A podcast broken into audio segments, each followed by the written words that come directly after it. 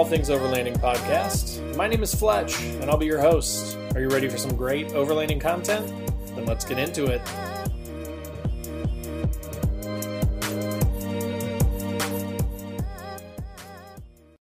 Hey there, Fletch from All Things Overlanding here. On today's episode of the podcast slash vlog, I'm going to be talking about what to look out for when buying a used overland build.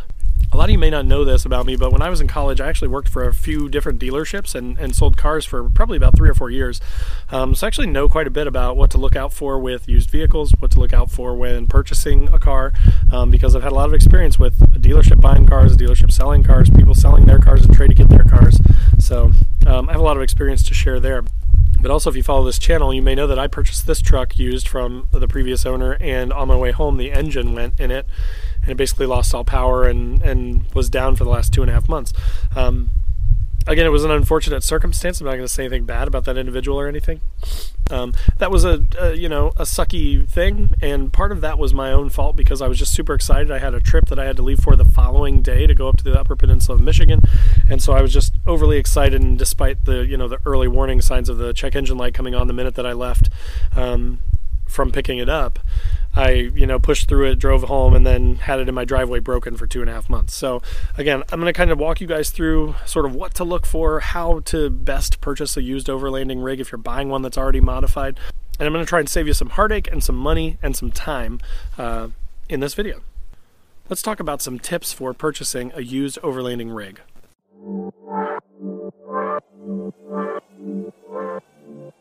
All Things Overlanding is brought to you by some fantastic companies. You should definitely check out the description and click through their links to see all the awesome stuff they offer. Companies like REDARC for all your overlanding power management needs. Last US Bag, tons of amazing quality overlanding bags. Rugged Bound Supply Company, rooftop tents, awnings, roof racks, and more. The More Expo 2022, get your tickets below. And Northology Overland, guided overlanding trips and a free overlanding magazine. Another day is here, and you're ready for it. What to wear? Check. Breakfast, lunch, and dinner? Check. Planning for what's next and how to save for it? That's where Bank of America can help. For your financial to-dos, Bank of America has experts ready to help get you closer to your goals. Get started at one of our local financial centers or 24-7 in our mobile banking app. Find a location near you at bankofamerica.com slash talk to us. What would you like the power to do? Mobile banking requires downloading the app and is only available for select devices. Message and data rates may apply. Bank of America and a member FDIC. All right, so as I mentioned, today I'm going to be talking a little bit about what to look for when purchasing a used overlanding build or rig or truck or SUV or whatever you want to call it. All right, so I'm going to break this down into three different sections for this podcast slash vlog. Um, first, what to look for in an overlanding build. Second, how to tell whether it was a quality build or a shoddy build. And three, things to look out for. So let's start with number one. I like to go to, you know, more difficult to get to places. I like to run trails. I like to off road quite a bit. So I want to go to Land Between the Lakes. I want to do the Daniel Boone Backcountry Byway. I want to go to the Ozarks. I want to do deep water crossings. I want, you know, to do rocky climbs and stuff like that. So as a result, I need something with more ground clearance. Armor is a good thing to have. I like additional lighting because, you know, when you're out in the middle of nowhere and it's pitch black and there are deer running across the road and stuff, you want to be able to see as well as possible. So for me, this Titan swap big lifted armored up Frontier made sense. For you, you may be more of a soft roader, right? You may be into something that a Subaru could do that would get better gas mileage and might make more sense for you. So when you're looking at buying a possible overlanding rig, think about where you want to go, think about what you need to do, think about how much gear you need to carry, think about how many people you need to carry. Are you going with a family or are you going solo? Um, all those things play into what kind of vehicle is going to work best for you for your overlanding. The next thing to think about is the quality of the build. How do you tell if it's a good quality build? You know, there is an old saying that says one man's project is my problem, or one man's project is another man's problem. Um, that can oftentimes be true, right? Um, you know, again, unfortunately, on this truck, when I picked it up, literally leaving the parking lot, the check engine light came on, then it started to lose power. Um, you know, I'll throw up some video and stuff here. What ended up happening, and I don't think it was anything intentional at all, but it was just an unfortunate side effect. Um, the gentleman before that owned the truck before had done the timing chain guides on this truck, which is a common problem with this four liter motor in these things. After 150, 200,000 miles, the timing chain guides are plastic, they wear down, they have to be replaced. Um, so he had done that right before I picked up the truck. Well, unfortunately, as we tore this thing apart to figure it out, Um, one of the bolts was finger tight, so it looks like maybe in his in his rush to get the truck put back together, he missed that bolt, and as a result, the tensioner was slightly loose, and it eventually caused the chain to get loose enough to where it sheared almost all the teeth off the water pump and so that was the noise. It was losing power. It was it was you know luckily it didn't overheat or anything like that, but it had sheared all the teeth off the water pump um, sprocket, and that was the problem with the truck. So that's all been repaired now, been replaced. Everything's been rebuilt. Got an upgraded uh, starter and alternator on it now, so now it runs like a top. If I hadn't been in such a rush, then I probably would have turned around and gone back. But I had a trip the next day, so I just took off. You know, and I said, well, maybe it's not a big deal. Maybe it'll be fine when I get home. Maybe this is just how it rides with 35s, right? It just wasn't. I, I was in a rush and I wanted to buy the truck. I was too emotional and excited about it to make a good decision in that case. So again, that's part of why I'm making this video is to help you guys. Don't do that, even if you are excited. And I do love this truck. It's awesome. It's super rad and cool. But don't get emotional about it. When you need mealtime inspiration, it's worth shopping Kroger, where you'll find over 30,000 mouthwatering choices that excite your inner foodie. And no matter what tasty choice you make, you'll enjoy our everyday low prices, plus extra ways to save, like digital coupons worth over $600 each week. You can also save up to $1 off per gallon at the pump with fuel points. More savings and more inspiring flavors make shopping Kroger worth it every time. Kroger, fresh for everyone. Fuel restrictions apply. But so, as far as how to tell if it's a quality build, you know, I historically have been a more budget minded builder of stuff. My old Xterra, prior to the better parts that I ended up putting on at the end, had Rough Country spacer lift and things like that on it at the beginning. Very inexpensive, very cheap parts. Um, lasted for a little bit, wasn't the best, was just kind of okay. Um, but if you start to see stuff like that, right? Like in, when I first bought my truck, I modded it as cheaply as I possibly could. I didn't have much money to spend on it. And uh, so if you were looking at my build a year into owning it, you would have been like, oh, he used some pretty cheap, crappy parts on this. And it may be a warning sign to you, right? That maybe the person doesn't keep up on maintenance. Now, I do, but, you know, those things kind of go hand in hand. Generally, if you're too cheap to buy good parts for a vehicle, then you're also too cheap to do some of the maintenance stuff that you may need to do. Um, so, like in the case of this truck, you know, this has SPC upper control arms. It's got a full Titan swap in the front. So, it's got, you know, the heavier duty components from a Titan in it. It's got Titan brakes. It's got Titan wheel hubs and CVs. So, this thing is actually overbuilt for the type of overlanding that I do. But I wanted that because that was part of what happened with my old truck, the Xterra, is that the components started to break down because of the difficulty of the trails that I was taking. Not to say that it's like Moab or I'm doing anything super crazy or Black Bear Pass or anything, but just over the years of off roading and, and flexing the truck out and off camber stuff and rocky stuff, it just wore everything down. So I'm, I'm excited about the heavier duty components that are in this truck and the increased braking capability.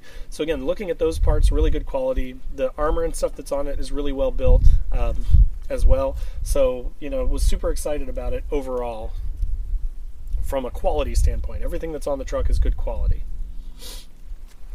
And that's what you need to look for too. So if you were looking at a used overland build, you know, consider the the the components that are into it. Do some research, look up that type of vehicle if you're not familiar with it. Get on some forums, get on some Facebook pages, and figure out what the best parts are that people are putting on it. And if it has those parts on it, then you know that it's a higher likelihood that it's going to be a good build to pick up used. All right, so last, what to watch out for when buying a used overland vehicle. You know, there is a definitely a tale to be told here for what I did wrong when I purchased this truck. Um, and again, that's part of why I'm making this video is that I want to you know pass that on to you guys so you don't make the same mistakes. Because used overlanding builds are a great value and they're very very tempting. So I don't want to discourage people from buying them at all. While it is a little bit riskier, and while you do take a chance, you know, why would someone build up a vehicle and make it really super nice and then sell it? Um, you know, but if you can find them, if you can find something that works for you, you can save a ton of money. I mean, I was looking at brand new 2022 Frontiers when I bought this truck, and I mean, it, it would have cost me three, four times as much as what I paid for this truck to buy a new Frontier. You know, so so for me, the value is there. I don't really care. I actually like that it's an older truck because then I don't feel so bad if I tap a tree or scrape it down the side going down a tight trail, that sort of stuff. Um, it just feels kind of nice to have an older truck that you can just kind of beat on and not have to worry about it. So, anyways, things to watch out for.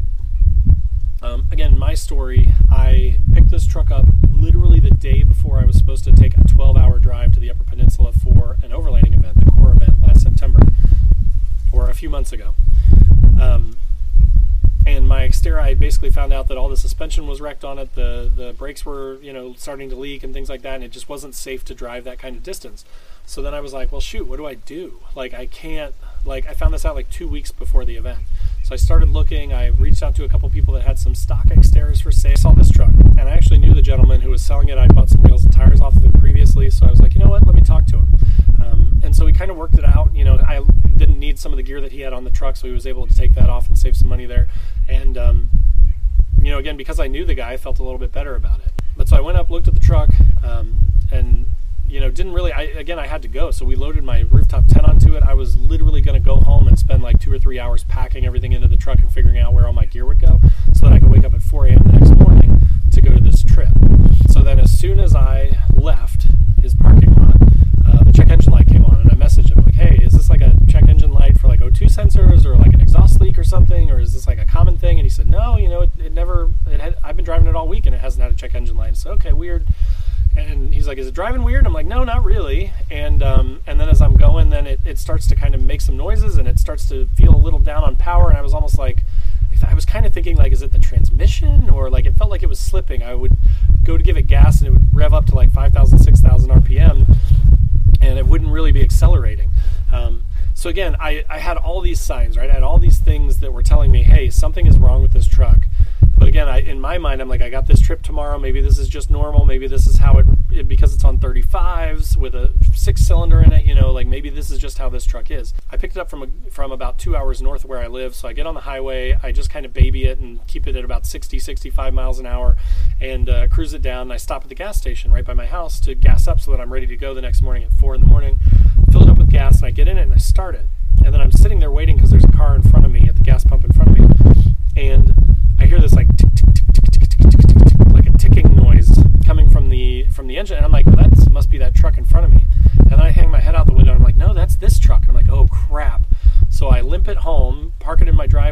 turn it off. I call the guy, send him a video. I turn it on for another 30 seconds and let it run. Try and send him a video of it, you know. And you know, he's trying to help me out and trying to figure it out. And then he, you know, he said, well, we can swap in the motor from the Xterra if something's wrong with that motor. But I missed my whole trip, right? So because of my because of my emotional attachment to the truck, because I was so excited about it, because I couldn't wait to take this thing and sort of roll it out and surprise everybody at core, I made bad decisions. I should have turned around that two minutes out when that light came on and just gone straight back and been like, you check this out right now. You know, before I was so far into it that it was at my house in my driveway with the title in my hand, right? So again, you just want to be careful, right? You just never know. So definitely get it checked out. You know, take it to a mechanic. It works a lot the same way. You want to verify mechanical liability. That's the most important thing. Modifications are great. If you're buying a truck for modifications, that's one thing. But you need it to run, right? You're buying this to take on overlanding trips. So it needs to be reliable. That's one of the most important things. If I'm going to drive, you know, 10, 12 hours away from my house to go to the Ozarks or to go to West on an overlanding trip for four or five days, I need to know it's going to start every time and I need to know it's going to get me where I need to go. Um, so, you know, same as buying any sort of vehicle. Take it to a trusted shop. Take it to a buddy that's very mechanically inclined. Have them check it out. You know, look it over. Make sure that nothing's wrong with it. If you do have any sort of check engine lights, take it to an AutoZone or an Advanced Auto Parts or somebody with a code reader. Get it checked out. Figure out what that's all about. If it's a big deal or not. So again, you want to just make sure that the truck, that the vehicle that you're buying is a good vehicle, right? Like common sense stuff. Most importantly, do not let your emotions take over. Do not get so excited about a truck, no matter how cool the build is. If it doesn't run, it doesn't do you a lot of good. All right, guys. So that was the episode. Um, again, I hope that that is helpful information for you. I hope that you guys can learn from my mistakes. Um, I mean, again, I was in the car industry for several years, and I still got super excited about this truck and just made some really bad decisions. Right? Drove off with the check engine light on and just assumed that everything was going to be fine. It wasn't. So again, make sure that you know what you need in the overlanding vehicle before you make a decision. Don't get all hyped up on something just because it looks cool and go buy it even though it doesn't fit your needs. Make sure that you, you know, consider the quality of the parts. Make sure that it's a good, well-built overlanding rig if it's highly modified. And then last but not least, make sure that you take it to a shop. Make sure that it's mechanically viable. If you're going to run it, it's got to run, right? So um, again, I hope those tips are helpful. I hope that if you're looking at an overlanding vehicle, or you know, a lot of us we switch rigs frequently. So if you're thinking about that, I hope that this gives you, you know, some some thoughts to ponder before you go and buy something. It saves you some time and money. Um, so thanks again for watching. If you have any questions or, or suggestions yourself, post up in the comments down below. I'd love to hear from you. If you're not already, make sure to click that subscribe button, click the bell to be notified when new videos drop. I do a couple videos a week a podcast slash vlog like this, and then usually like a gear review or a do-it-yourself modification, or you know I do like Nissans a lot, so I talk about Nissan modifications and budget-minded stuff. Um, but so anything related to overlanding, budget-minded stuff, weekend warrior style, camping, overlanding, this is definitely the place for you. Also in the description will be links to some of the gear that I use, some of the parts that are on this truck, um, some of the, my featured partners that have some amazing products that I've also got on this truck.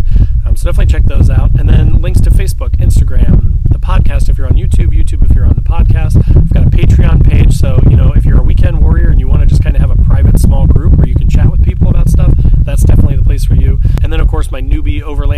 on Facebook. If you are looking for a group that's, you know, a little bit less aggressive than some of those bigger groups where you're not going to just get chastised for asking a question every time, um, feel free to join that too.